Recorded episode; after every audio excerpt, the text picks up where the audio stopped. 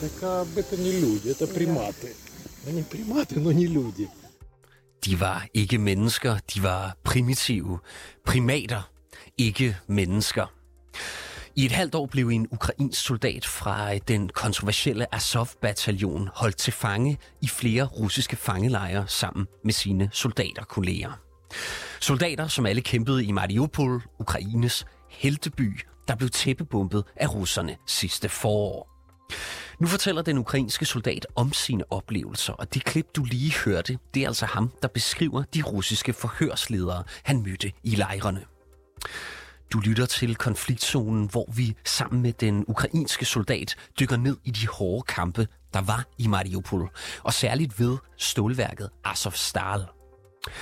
Vi skal desuden høre om de russiske fangelejre og forhørslokaler. Og så spørger vi, hvad fremtiden er for de mange ukrainske soldater, der stadig sidder i fangenskab. Mit navn er Mads Vesterager. Velkommen til konfliktzonen.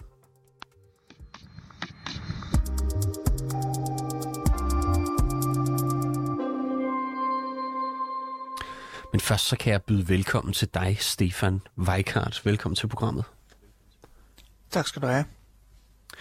Du er dansk journalist i Ukraine, og til daglig der er du bosat i Kiev, men du har jo også været på en rejse her til Odessa og talt med ham, Azov-soldaten, som øh, vi spillede et klip med her lige før. Og vi kalder ham altså i dag for Ivan, da han gerne vil være anonym, og det skal dog siges, at vi kender hans rigtige identitet. Hvem er den her ukrainske soldat?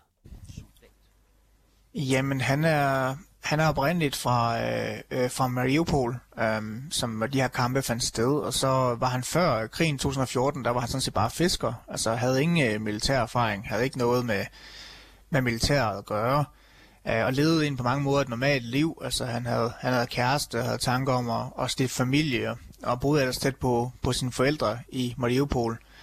Men, men da kampene øhm, så startede 2014, jamen der meldte han sig så til, til forsvaret for at uh, forsvare uh, sin by, uh, som blev angrebet dengang. Uh, og det har ligesom uh, siden opslugt hele hans liv. Altså bare blevet hele hans liv, kan man sige. Og han var jo en del af den her Azov-bataljon, som netop er fra Mariupol. Men mind os lige om, hvad det egentlig er for en uh, militær enhed.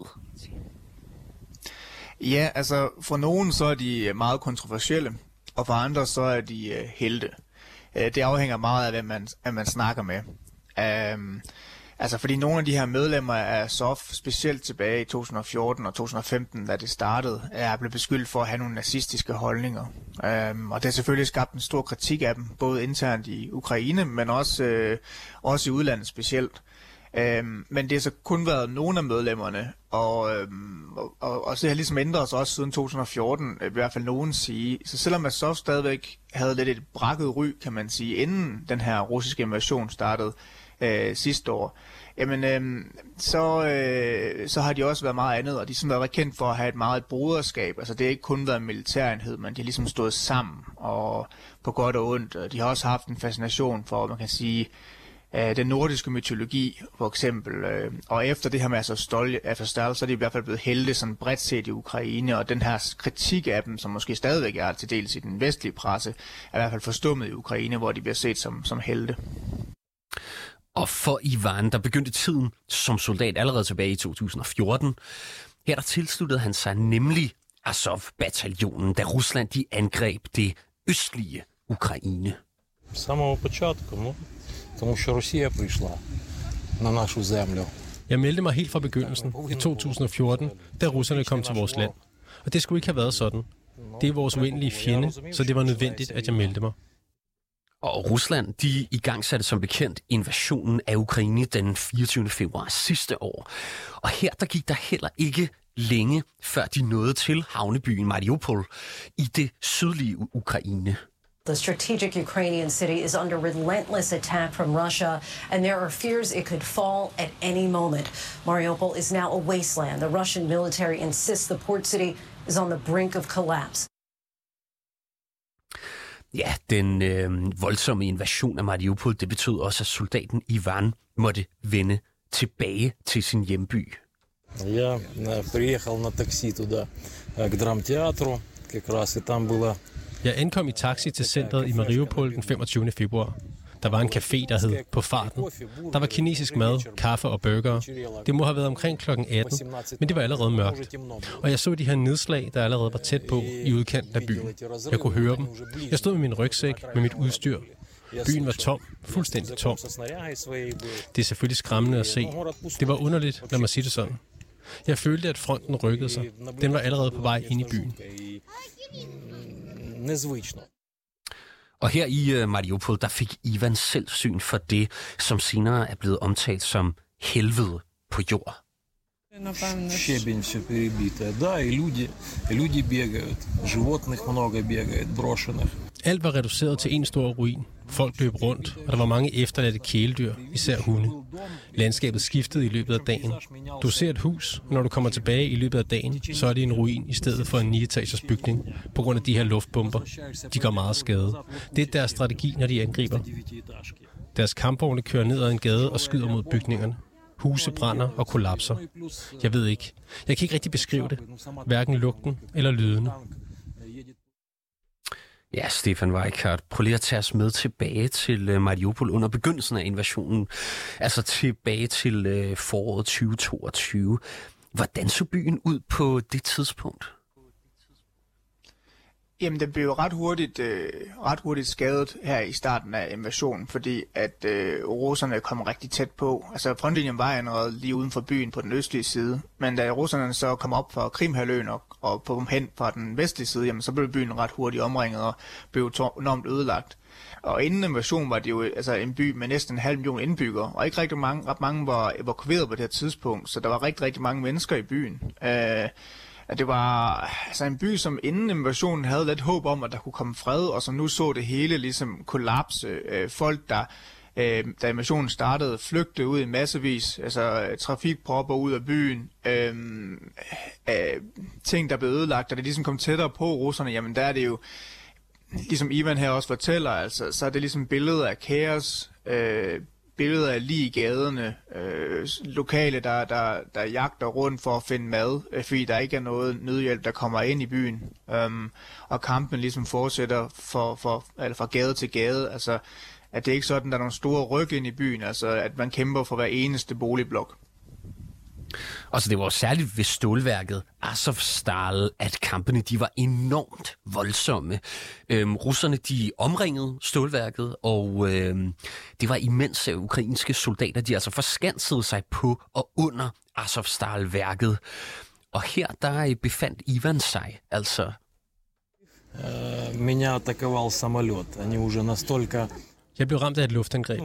Russerne fløj hele tiden over Azovstal stålværket. Min kammerat og jeg bragte mad ind til felthospitalet i stålværket. Og så kunne vi høre, at et fly kom nærmere. Vi stod med en følelse af, at han kom efter os. Vi var i stand til at gemme os under et hus, og han skød to missiler efter os. Det var virkelig skræmmende. Det var så støvet, at vi ikke kunne se noget, selvom der var sol udenfor.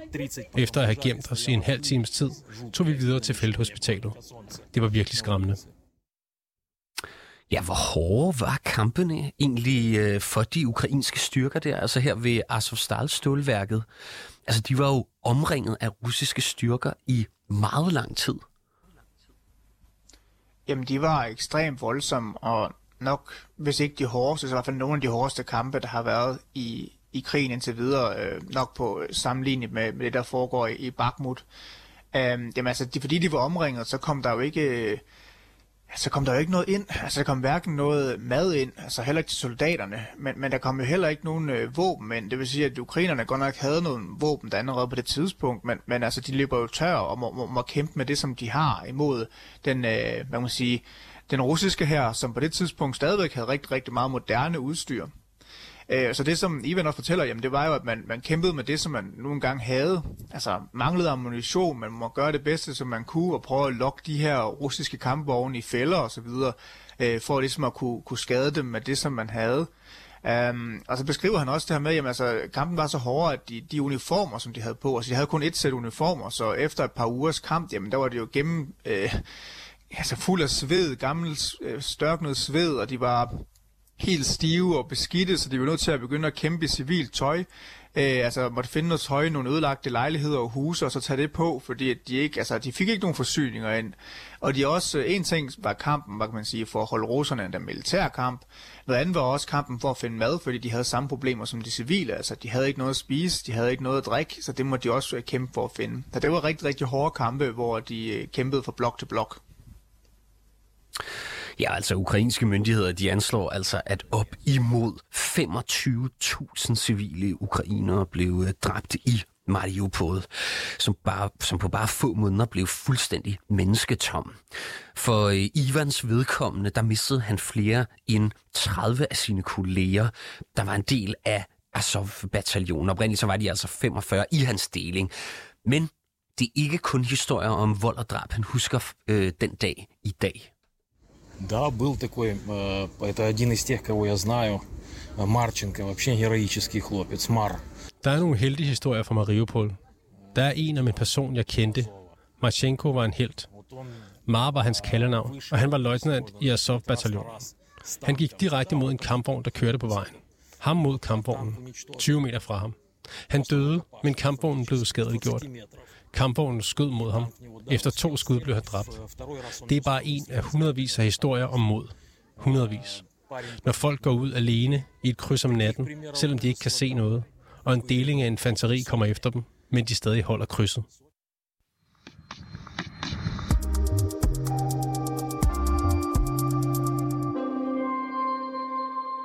Russia says nearly a thousand Ukrainian fighters have surrendered in the besieged Azovstal steelwork in the city of Mariupol since the start of this week. Hundreds have already been taken to territory controlled by Moscow's forces.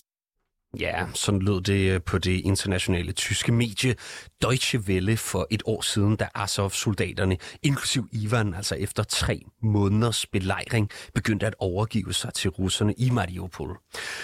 Stefan Weikart, øh, du er stadigvæk øh, med os. Hvorfor overgav Azov-soldaterne sig?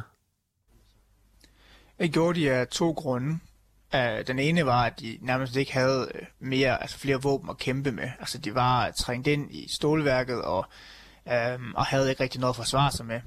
Øh, men den primære grund var, at de fik ordre af den ukrainske præsident øh, Volodymyr Zelensky til at, øh, at lægge våben ned og, og overgive sig øh, med det håb, at de så vil blive øh, udvekslet ret hurtigt. Jamen, det lyder jo alligevel på Ivan som om, at ham og hans kammerater fortrød den aftale om overgivelse, som de indgik med russerne. Ну, так как говорили, 2-3 месяца э, мы будем в плену, и потом э, нас обменяют. Vi fik at vide, at vi ville være til fange i to eller tre måneder, og så ville vi blive udvekslet. Mange tog imod det tilbud med glæde. Pludselig var der håb for, at vi kunne overleve fordi vi var ellers begyndt at acceptere, at vi ville dø, forsvinde. Og nu, nu kunne vi få frisk luft. Men hvis jeg havde vidst, at fangenskabet ville vare 6 måneder eller 8, måske et år, så ville mange ikke have taget imod den her aftale om overgivelse, og ville i stedet have prøvet at bryde ud. Sådan ville det nok have været. Stefan Weikart, prøv lige at uddybe det, han siger her. Jamen det han prøver at forklare, det var, at de fik at vide, øh, af militæret, altså ukrainske militær, fik de at vide, at hvis de overgav sig, øh, som altså parerede ordre og overgav sig, som præsidenten sagde, de skulle gøre, jamen så ville de blive udvekslet efter et par måneder, og så ville de komme tilbage til Ukraine. Øh, men sådan blev det jo ikke. Altså der er stadigvæk hundredvis, der stadigvæk er i fangenskab. Øh, Ivan er en af dem, der har været heldig at blevet, er øh, blevet udvekslet, men han var også der i rigtig lang tid. Og det han siger, det var, at hvis vi vidste, at det ville tage så mange måneder, hvis vi alle sammen vidste det, jamen så havde vi nok valgt at kæmpe videre og prøve at, øh, at bryde igennem de russiske forsvarsværker og komme ud, eller have kæmpet til, kæmpet til døden. Altså det var ikke det værd, det han gik igennem med det tortur i, øh, i de russiske fangenskab. Og der gik jo som sagt altså seks måneder før han selv blev løsladt i forbindelse med en fangeudveksling. Og lad os lige prøve at dykke ned i, hvordan han oplevede at være fange hos russerne. Allerførst, hvor blev han øh, holdt fange henne? Jamen, tre forskellige steder, og et af dem var Olenivka, øh, som var det her kendte fangelejr, der er tæt på Donetsk. Øh, men ellers var han også et par steder i Rusland. Ja, så, og så var han der jo altså i seks måneder, rigtig lang tid. Og det var også noget med, at han blev afhørt undervejs, hvor russerne de prøvede at få en række oplysninger ud af ham. Те вопросы, которые я говорил. Видел ли ты наемников? De spurgte mig, så du lejesoldater? Så du amerikanere? Var der udenlandske instruktører? Gemte du dig bag civile? Ja, han beskriver, hvordan russerne de forsøgte at få de her oplysninger ud af ham, og hvor brutale de her afhøringer de kunne være. Nogle gange var det selvfølgelig meget svært, Især når de satte mig på en stang og satte en stol på mig fra oven. Hvis jeg lagde mig ned, slog de mig. Det var meget ubehageligt. Stefan Weikert, prøv lige at forklare, øh, hvad er det for en situation, han beskriver her? Jamen, der er flere forskellige øh, måder at tortur, han var igennem. En af dem var, hvor han skulle sidde på en pæl, øh, og så altså en stang, og så skulle han så ligesom holde en stol, og hvis han så faldt ned, øh, så altså, han blev træt og ikke kunne holde balancen, jamen så ville det slå ham. På et andet tidspunkt skulle han også, øh, hvad kan man sige, holde den her planken, som vi kender fra fitness, øh, altså ligge ned på jorden og holde sin overkrop over, over gulvet, øh, hvor de så også satte en stol op ovenpå ham, og hvis han så ligesom ikke kunne holde sig længere, fordi det var utroligt hårdt jo, øh, så ville han øh, slag og spark. Så der var sådan nogle forskellige metoder, som, som russerne brugte mod ham. Ja, og Ivan øh, siger da også sådan her om de russiske forhørsledere.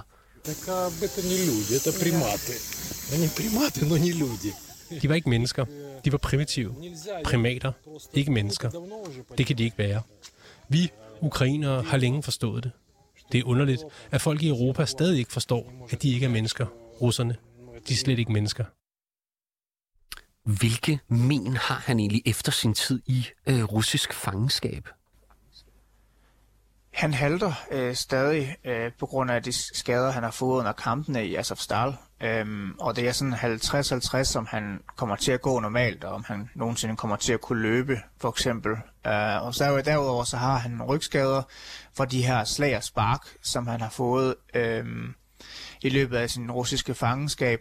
Og, og så er der selvfølgelig det, det, det psykiske, øh, som også øh, præger ham meget. Ja, fordi en ting, det er de fysiske ting, øh, øh, som, øh, som vi hørte om her. Og noget andet er netop det psykiske, som du nævner her. Морально. Сейчас я один, без дома. Hvordan jeg har det mentalt i dag? Jamen, jeg er alene og uden et hjem. Jeg har ingen. Der er selvfølgelig mine brødre og nogle venner. En meget lille kreds. Og nu skal jeg finde ud af, hvad jeg vil med min fremtid. Ja, han er jo selv inde på det her, altså fremtiden. Hvad, hvad er det, han umiddelbart vil? Øh, han, altså, fremtiden generelt er han meget, øh, meget svært ved at tale om, fordi han simpelthen ikke ved det. Altså det her med at være i Azov øh, har jo været hans liv siden 2014, og han har opgivet sit privatliv på mange fronter for ligesom at, at deltage i den her kamp mod russerne. Um, men det han vil som på den korte sigt, det er, at hans forældre stadigvæk er i Mariupol. Han har ikke været i stand til at, at kunne få dem ud. Han er engang med en kontakt med dem, og de er, så de er stadigvæk i live. Uh, så det han håber på, det er, at han kan finde en måde, hvorpå han sikkert kan få dem til at, at komme ud af, ud af Mariupol og ind i det uh, ukrainsk kontrollerede område. Uh, det er ligesom det, han, han, han har tanker på at gøre nu.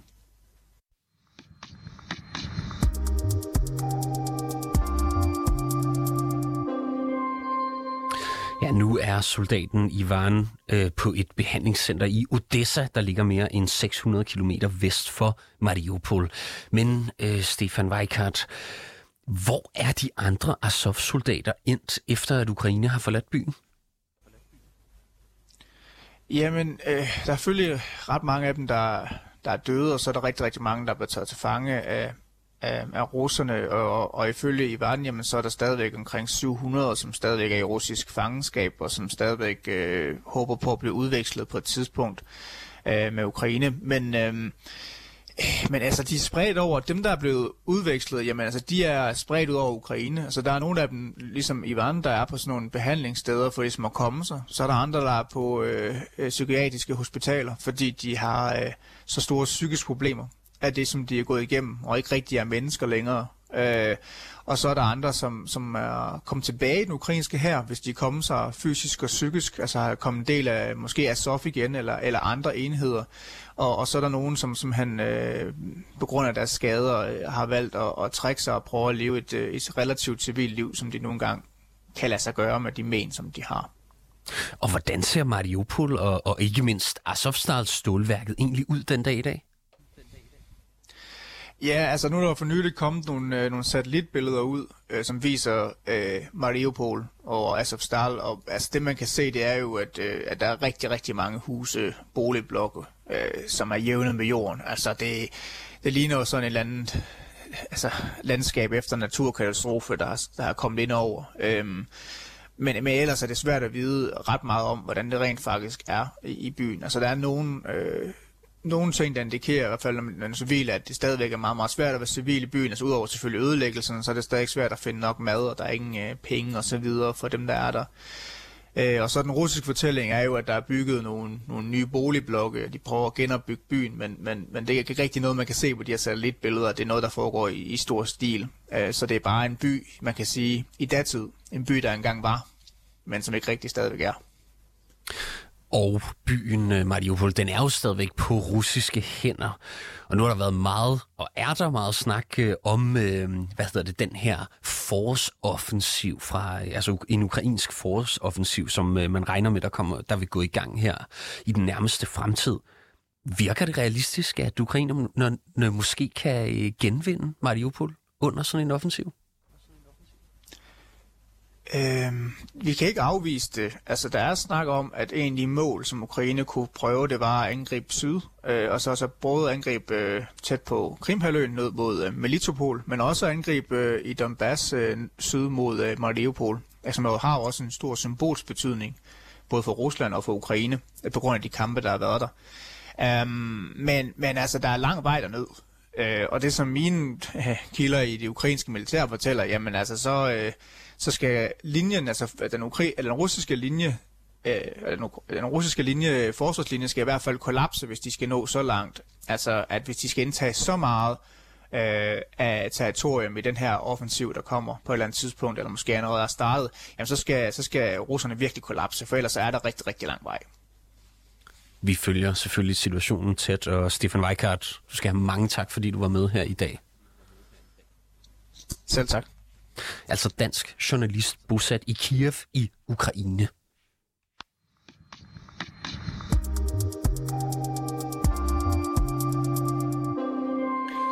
Du har lyttet til Konfliktzonen. Vi er 24-7's udenrigsmagasin. Mit navn, det er som sagt Mads Vesterager, og holdet bag programmet, det er Christine Randa og Sofie Ørts. Produceren i regien, han hedder Oscar Chauffeur. Du kan lytte til programmet direkte mandag til torsdag fra 8 til 8.30, men du kan selvfølgelig også høre programmet som podcast. Tak fordi du lyttede med.